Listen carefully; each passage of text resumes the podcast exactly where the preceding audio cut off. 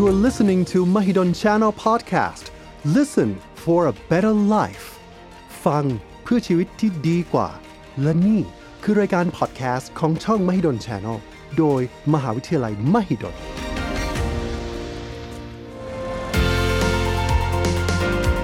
เพราะเป้าหมายของเราทุกคนคือการมีชีวิตที่ดี มาพัฒนาตัวเราให้มีชีวิตที่ดีขึ้นกับรายการ Well-being สุขภาพดี ชีวิตดี สร้างได้ กับผมอาจารย์เต้ระพีบุญเปลือง จากคณะวิทยาศาสตร์ มหาวิทยาลัยมหิดล คุณผู้ชมครับ ผมเชื่อว่าครอบครัวของคุณผู้ชมเนี่ยก็คงคล้ายๆกับครอบครัวของผมนั่นก็คือมีคนหลาย ๆ วัยอยู่ด้วยกัน คุณพ่อคุณแม่ คุณตาคุณยายเหล่านั้นนะครับก็คงจะมีการเปลี่ยนแปลงทางด้านสุขภาพ คงเปลี่ยนแปลงเรื่องของสังคม และที่สำคัญในเรื่องของจิตใจก็มีการเปลี่ยนแปลงเช่นกัน คนที่เป็นลูกเป็นหลานอาจจะไม่มีเวลาที่จะดูแลท่าน เรื่องของความเหงา เรื่องของความซึม เรื่องของความเศร้าก็อาจจะเกิดกับผู้สูงวัยเหล่านั้น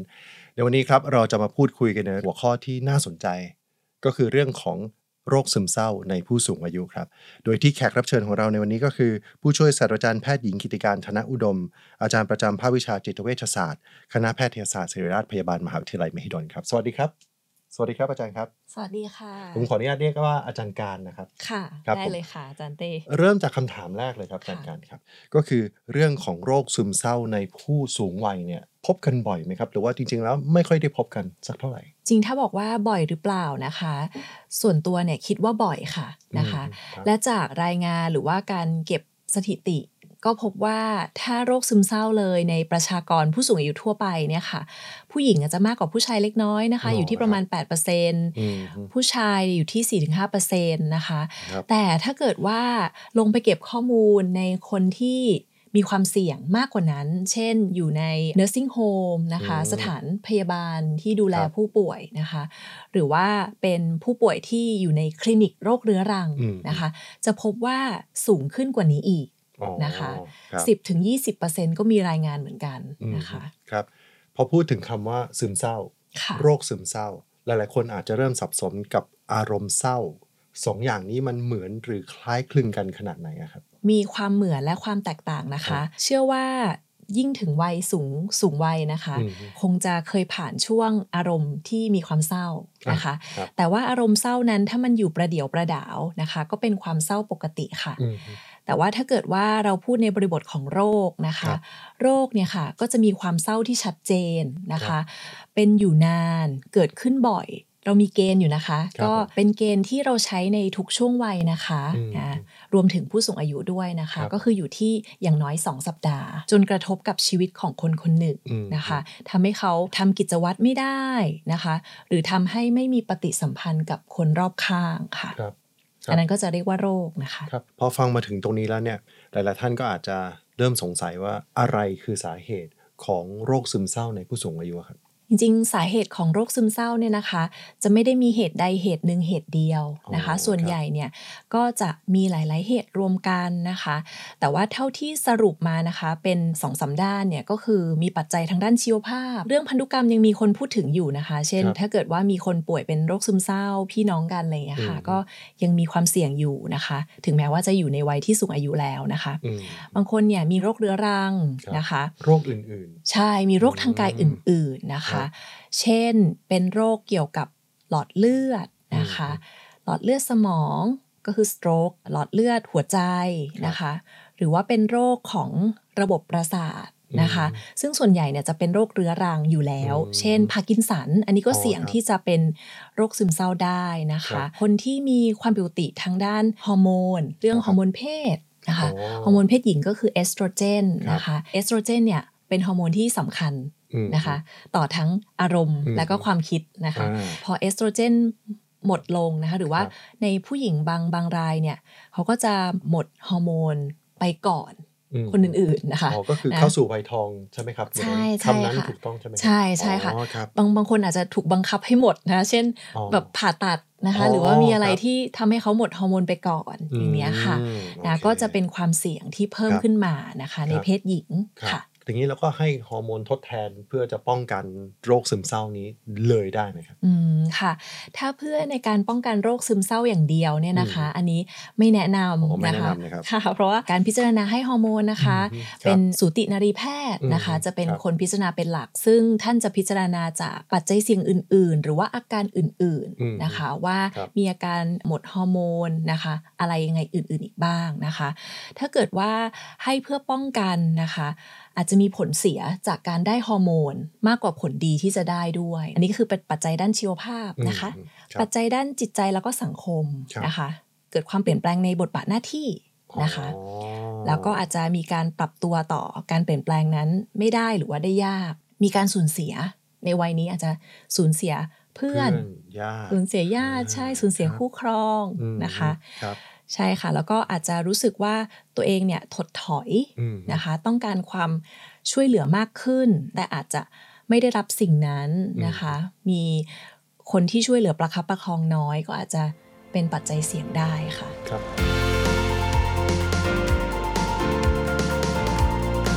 ทีนี้ในฐานะที่เราเป็นลูกหลานดูแลผู้สูงวัยในครอบครัวของเราเนี่ยเราจะมีวิธีในการสังเกตยังไงว่าตอนนี้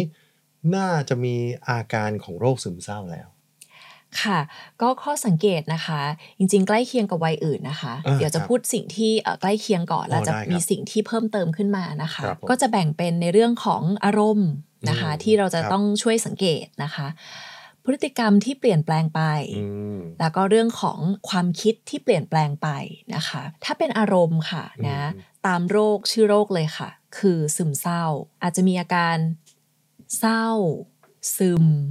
เศร้าเนี่ยอาจจะแสดงออกมาเป็นรู้สึกทุกข์ใจร้องไห้ง่ายขึ้นอืมเซนซิทีฟอืมอย่างเงี้ยค่ะ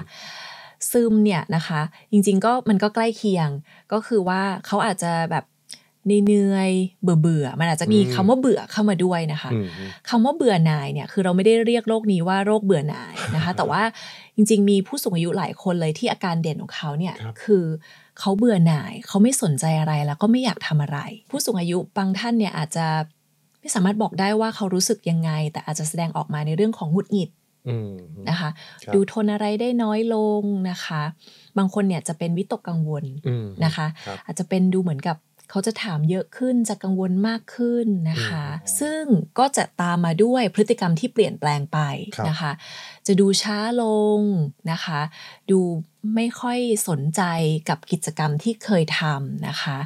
เรื่องการนอนการกินนะคะ อันนี้ก็ต้องสังเกตเช่นกัน เพราะว่าการกินการนอนเนี่ยค่ะ มันอาจจะเปลี่ยนแปลงไปในลักษณะที่กินน้อยลงเบื่ออาหารอืมนะคะ การนอนนอนไม่หลับเลยก็ได้ครับหรือว่าตื่นบ่อยคือคุณภาพการนอนแย่ลงนะคะอืมอืมสุดท้ายเป็นความคิด ความคิดเนี่ยค่ะจะ แบ่งออกเป็นทั้งความคิดที่โทษตัวเอง เห็นคุณค่าของตัวเองลดลง มองว่าเป็นภาระไม่มีประโยชน์ที่จะอยู่นะคะอืซึ่งมันก็จะนำมาที่อาการที่รุนแรงขึ้นก็คือพฤติกรรมการฆ่าตัวตายนะคะอืมอีกอันหนึ่งก็คือเรื่องของความคิดที่ช้าลง จะดูเหมือนมีความสามารถลดลงนะคะ จดจ่ออะไรน้อยลง ดูจะจำอะไรไม่ค่อยได้อืมนะคะ ตรงนี้ก็เป็นผลจากโรคซึมเศร้าได้เช่นกันอืมนะคะ ก็อาจจะไม่แสดงออกแบบตรงไปตรงมานะคะ บางคนอาจจะเป็นว่ามีอาการทางกายปวดนั่นปวดนี่นะคะ เป็นอะไรมากขึ้น อันนี้เราอาจจะต้องดูว่าเออท่านมีโรคประจำตัวด้วยไหมอืมนะคะ ท่านต้องการครับการดูแลเพิ่มไหมหรือว่าจริง ๆ แล้วเนี่ยท่านมีอาการของโรคซึมเศร้านะคะอืมทีนี้พอพูดถึงโรคซึมเศร้า ในผู้สูงอายุมันรุนแรงขนาดไหน เราในฐานะลูกหลานเราต้องใส่ใจหรือว่าคอนเซิร์นขนาดไหนอะครับความรุนแรงแรกเลยนะคะ ก็คือมันกระทบต่อชีวิตประจำวันอืมนะคะครับเป็นความรุนแรงเบื้องต้นของการป่วยเป็นโรค การกระทบชีวิตประจำวันเนี่ยค่ะ บางคนเนี่ยอาจจะมองว่าเออผู้สูงอายุเนี่ยอาจจะไม่ได้ทำงานแล้วนะคะอืมอาจจะไม่ได้มีหน้าที่อะไรมากเนี่ยแต่ว่าจริง ๆ หน้าที่ของ คนหรือว่าสิ่งที่เขาทำในแต่ละวันเนี่ยค่ะ จริงๆมันแตกต่างกัน แล้วก็ยังมีหลาย ๆ ด้านที่ต้องมองนะคะ เช่น การดูแลบ้านดูแลลูกหลานจริง ๆ ก็เป็นหน้าที่ที่สำคัญนะคะอืมหรือว่าการที่ปฏิสัมพันธ์กับเพื่อนฝูงครับหรือว่าคนในครอบครัวค่ะ อันนี้ก็อาจจะถูกกระทบลงได้จากการอืมที่เขาป่วยนะคะครับผมความรุนแรงต่อมาก็คือ ถ้าเกิดว่าโรคซึมเศร้านะคะ มันเป็นความเรื้อรังด้วย เช่นอ๋อป่วยเป็นโรคซึมเศร้านานอืม เป็นปีอะไรเงี้ยนะคะ หรือว่ามีความรุนแรงของโรคมากขึ้นเรื่อย ๆ ท่านจะมีความเสี่ยงที่จะมีสุขภาพทางกายที่แย่ลง ซึ่งจะมีอัตราการเสียชีวิตเนี่ยสูงกว่าคนที่ไม่ได้เป็นโรคซึมเศร้า หรือว่าเป็นโรคซึมเศร้า แล้วก็หายได้อาการเป็นไม่ได้หนัก อีกนิดนึงค่ะ ก็คือความรุนแรงที่เกิดขึ้นอีกเมื่อโรคเนี่ยนะคะดำเนินไปจนถึงจุดที่เขามีความคิดว่าตัวเองเป็นภาระ ไม่อยากมีชีวิตอยู่ หรือว่ามีพฤติกรรมการฆ่าตัวตายนะคะ อีกอันหนึงก็คือว่าซึมเศร้ามากๆเนี่ยค่ะ อาจจะมีอาการทางจิตเพิ่มนะคะ มีอาการหลงผิด คิดในสิ่งที่ไม่เป็นจริงนะคะ หรือว่ามีหูแว่วประสาทหลอนได้ค่ะพ อพูดถึงเรื่องของอาการแล้วหลาย ๆ ท่านเริ่มอยากที่จะรู้วิธีในการป้องกันแล้วครับ โรคซึมเศร้าเนี่ยมันสามารถจะป้องกันได้ไหมครับ ในส่วนหนึ่งเลยนะคะ เราสามารถป้องกันหรือว่าดูแลตัวเองอืมก่อนที่จะเป็นได้นะคะครับผมถ้าสำหรับผู้สูงอายุอย่างแรกเลยคือวัยเกษียณหรือวัยที่จะไม่ต้องทำงานแล้วนะคะครับผมซึ่งครับบางคนเนี่ยอาจจะเกิด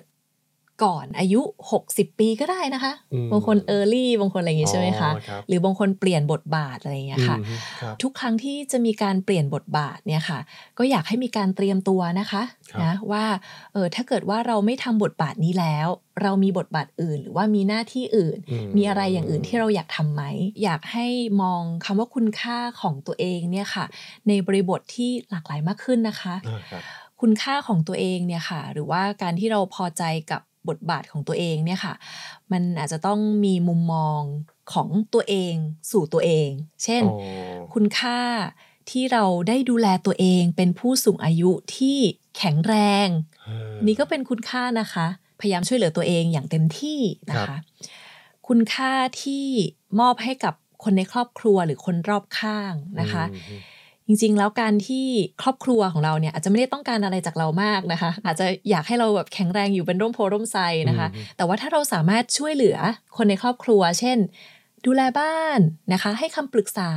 นะคะอืมอะไรเท่าที่ทำได้หรือว่าดูแลลูกหลาน ถ้าเกิดว่ามีครับหลานอะไรเงี้ยนะคะครับก็เป็นคุณค่าที่เรามอบให้กับคนอื่นนะคะ อีกอันหนึ่งก็คือถ้าเราจะสเต็ปไปเลยก็คือเป็นคุณค่าที่ให้กับ งานทางด้านสังคมนะคะอ๋อเราอาจจะไม่ได้ทำงานที่เป็นงานที่เราต้องคุมลูกน้องหรืออะไรแล้วนะคะ บางคนค่ะมีงานสมาคมอ๋องานกรกุศลช่วยเหลือสังคมอะไรอย่างเงี้ยค่ะอ่าโอเคเขามีความสุขนะคะ ที่เขาได้ไปทำงานที่มันเป็นวงกว้างอะไรอย่างเงี้ยค่ะ อันนี้ก็คงจะเป็นขึ้นอยู่กับบริบทของแต่ละคนด้วย แต่ว่าอยากจะให้มองคุณค่าของตัวเองเนี่ยในหลายๆแง่ค่ะ แล้วก็ในเรื่องของการเปลี่ยนแปลงอื่น ๆนะคะ อันนี้ก็อาจจะไม่ถึงขั้นต้องวิตกกังวลนะคะ แต่ว่าให้ดูแลตัวเองนะครัคะบดูแลตัวเองในเรื่องของอาการทางกาย ถ้าเกิดว่ามีโรคประจำตัวนะครัคะบครับก็พยายามไปติดตามตรวจสุขภาพนะคะ ออกกำลังกายทานอาหารที่มีประโยชน์อืมนะคะ อันเนี้ยครับดูแลตัวเองเนี่ยได้ดีละค่ะ แบบนี้อืมนะคะดูแลทั้งกายแล้วก็ใจตัวเองด้วยใช่นะค่ะ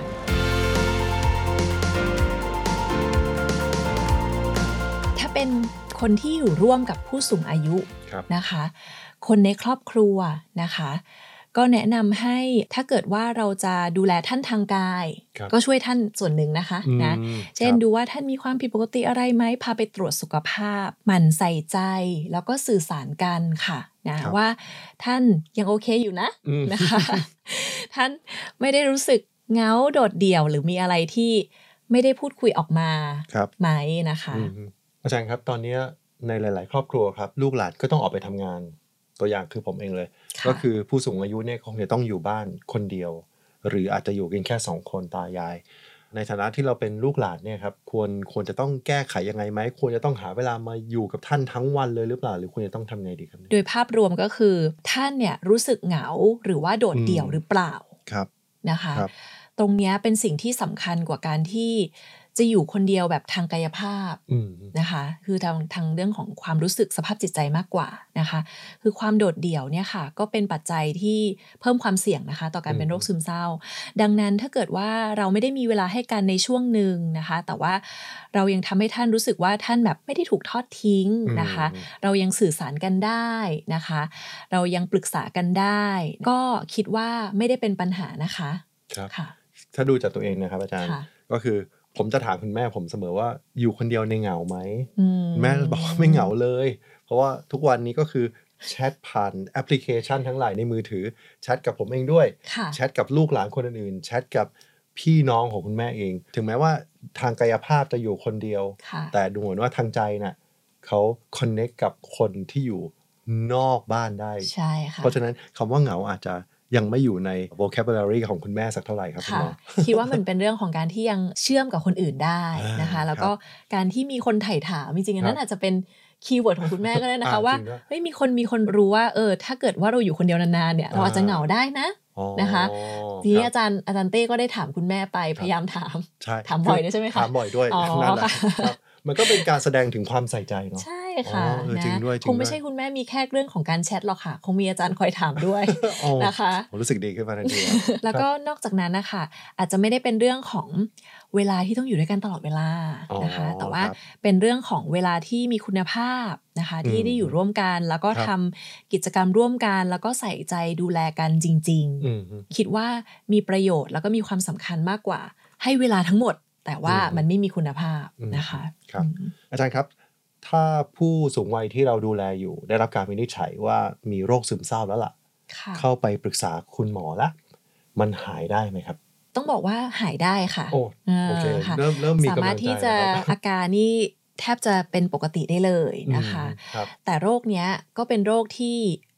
เรื้อรังในบางคนนะคะอ๋อคืออาจจะหายช้าหน่อยนะคะครับหรือว่าบางคนเนี่ยอาจจะกลับเป็นซ้ำได้อืมนะคะครับถ้าเกิดว่ามันมีความเสี่ยงเยอะขึ้นนะคะ มีปัจจัยที่กระตุ้นเยอะขึ้นอืมอย่างเงี้ยค่ะ ถ้างั้นจะมีวิธีรักษายังไงครับ ในในโรคซึมเศร้าของผู้สูงวัยนะครับ การรักษานะคะจริงๆ ก็จะแบ่งเป็นในเรื่องของการใช้ยาแล้วก็ไม่ใช้ยานะคะอืมครับการให้ยาก็คือให้ยาที่ปรับสมดุลสารเคมีในสมองนะคะ ให้สมดุลมากยิ่งขึ้นนะคะอืมครับยาในปัจจุบันนะคะ ส่วนใหญ่นะคะ ปลอดภัย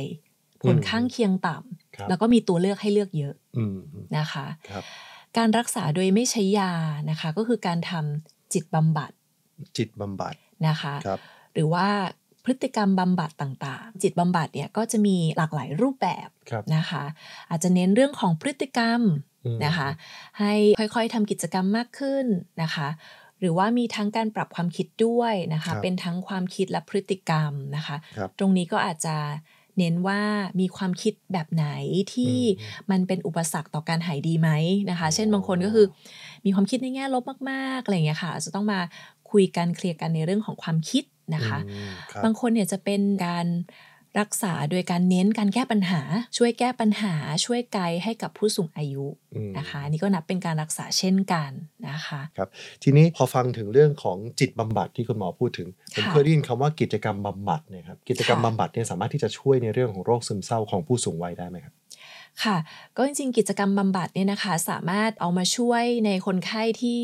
ได้ยานะคะ หรือว่าในคนไข้ที่ยังไม่ได้ป่วยมากไม่ได้มีความอ๋อรุนครับแรงของโรคซึมเศร้าครับมากก็ได้นะคะครับคือคนที่สามารถช่วยกระตุ้นด้วยกิจกรรมพอได้นะคะอืมส่วนใหญ่ก็จะเน้นกิจกรรมที่ทำให้เกิดความพึงพอใจของผู้สูงอายุอืมแล้วก็ทำให้เขาแบบเหมือนรู้สึกดีขึ้น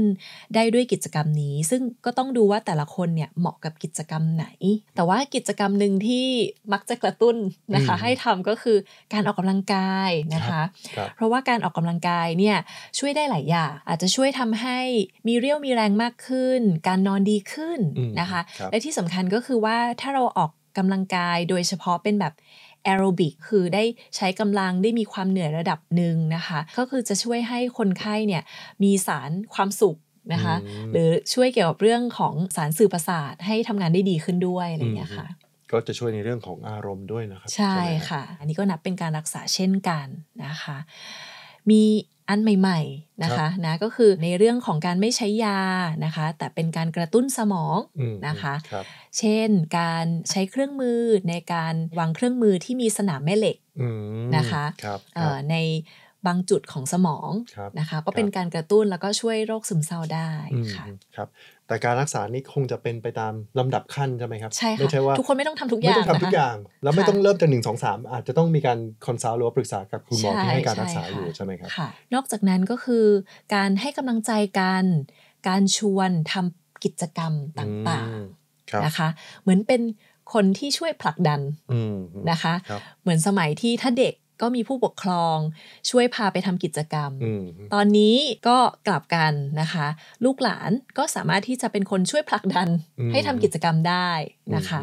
ครับอาจารย์ครับมาถึงช่วงสุดท้ายของพอดแคสต์ในวันนี้แล้ว ผมอยากค่ะที่จะชวนให้อาจารย์ได้ฝากให้คุณผู้ฟังคุณผู้ชมได้เห็นถึงความสำคัญของโรคซึมเศร้าในผู้สูงอายุครับ ผู้สูงอายุนะคะ ก็เป็นวัยที่สามารถที่จะ ป่วยเป็นโรคซึมเศร้าได้นะคะ หรือโรคอื่นที่มีความคล้ายคลึงกันกับโรคซึมเศร้าก็ได้อืมมีหลายปัจจัยที่เลี่ยงได้ ปัจจัยบางอย่างก็เลี่ยงไม่ได้อืมนะคะครับถ้าไหนที่เราพอจะปรับเปลี่ยนก็ให้ปรับเปลี่ยนนะคะ แต่อันไหนที่เราสามารถควบคุมก็ทำเท่าที่ได้นะคะอืมฟังพอดแคสต์วันนี้ไม่จำเป็นที่จะต้องกังวลมากขึ้นนะคะ ให้ตรงกับบริบทให้ตรงกับสิ่งที่เป็นของแต่ละคน นะคะ แล้วก็ถ้ามีปัญหาที่อยากจะปรึกษาปรับเปลี่ยนกันแล้วมันยังไม่ได้นะคะ ก็มาปรึกษาผู้เชี่ยวชาญได้ค่ะครับผมคุยกับอาจารย์การวันนี้ ผมรู้สึกผ่อนคลายลง แล้วก็รู้สึกว่าโรคซึมเศร้าในผู้สูงอายุ มันไม่ใช่เป็นโรคที่ไม่มีทางออก มันมีทางที่จะไป แล้วก็จะทำถ้าเราดูแลกันในฐานะที่เป็นส่วนหนึ่งของครอบครัว ผมว่าเราสามารถจะ get through หรือว่าผ่านไปได้ เป็นอย่างดีแน่นอน วันนี้ค่ะต้องขอบคุณอาจารย์การครับผู้ช่วยศาสตราจารย์แพทย์หญิงกิติการธนอุดม อาจารย์ประจำภาควิชาจิตเวชศาสตร์ คณะแพทยศาสตร์ศิริราชพยาบาลครับ ที่มาพูดคุยกันในวันนี้ ขอบคุณครับอาจารย์ครับ สวัสดีค่ะครับแล้วกลับมาพบกับรายการ Well-being สุขภาพดี ชีวิตดี สร้างได้ กับผมอาจารย์เต้ระพีบุญเปลื้อง ในทุกแพลตฟอร์มของมหิดล Channel ในคราวหน้าเราจะมาพูดคุยกันเรื่องอะไรนั้น คุณผู้ชมติดตามด้วยนะครับในวันนี้ผมและอาจารย์การลาไปก่อนครับ สวัสดีครับ พบกับ Well-being สุขภาพดี ชีวิตดี สร้างได้ ทุกวันจันทร์เวลา 18 นาฬิกา ที่ Mahidol Channel Podcast ผ่านช่องทาง Facebook Mahidol Channel YouTube Mahidol Channel Apple Podcast Spotify Anchor j o o x ดำเนินรายการโดย อาจารย์เต้ระพีบุญเปลื้อง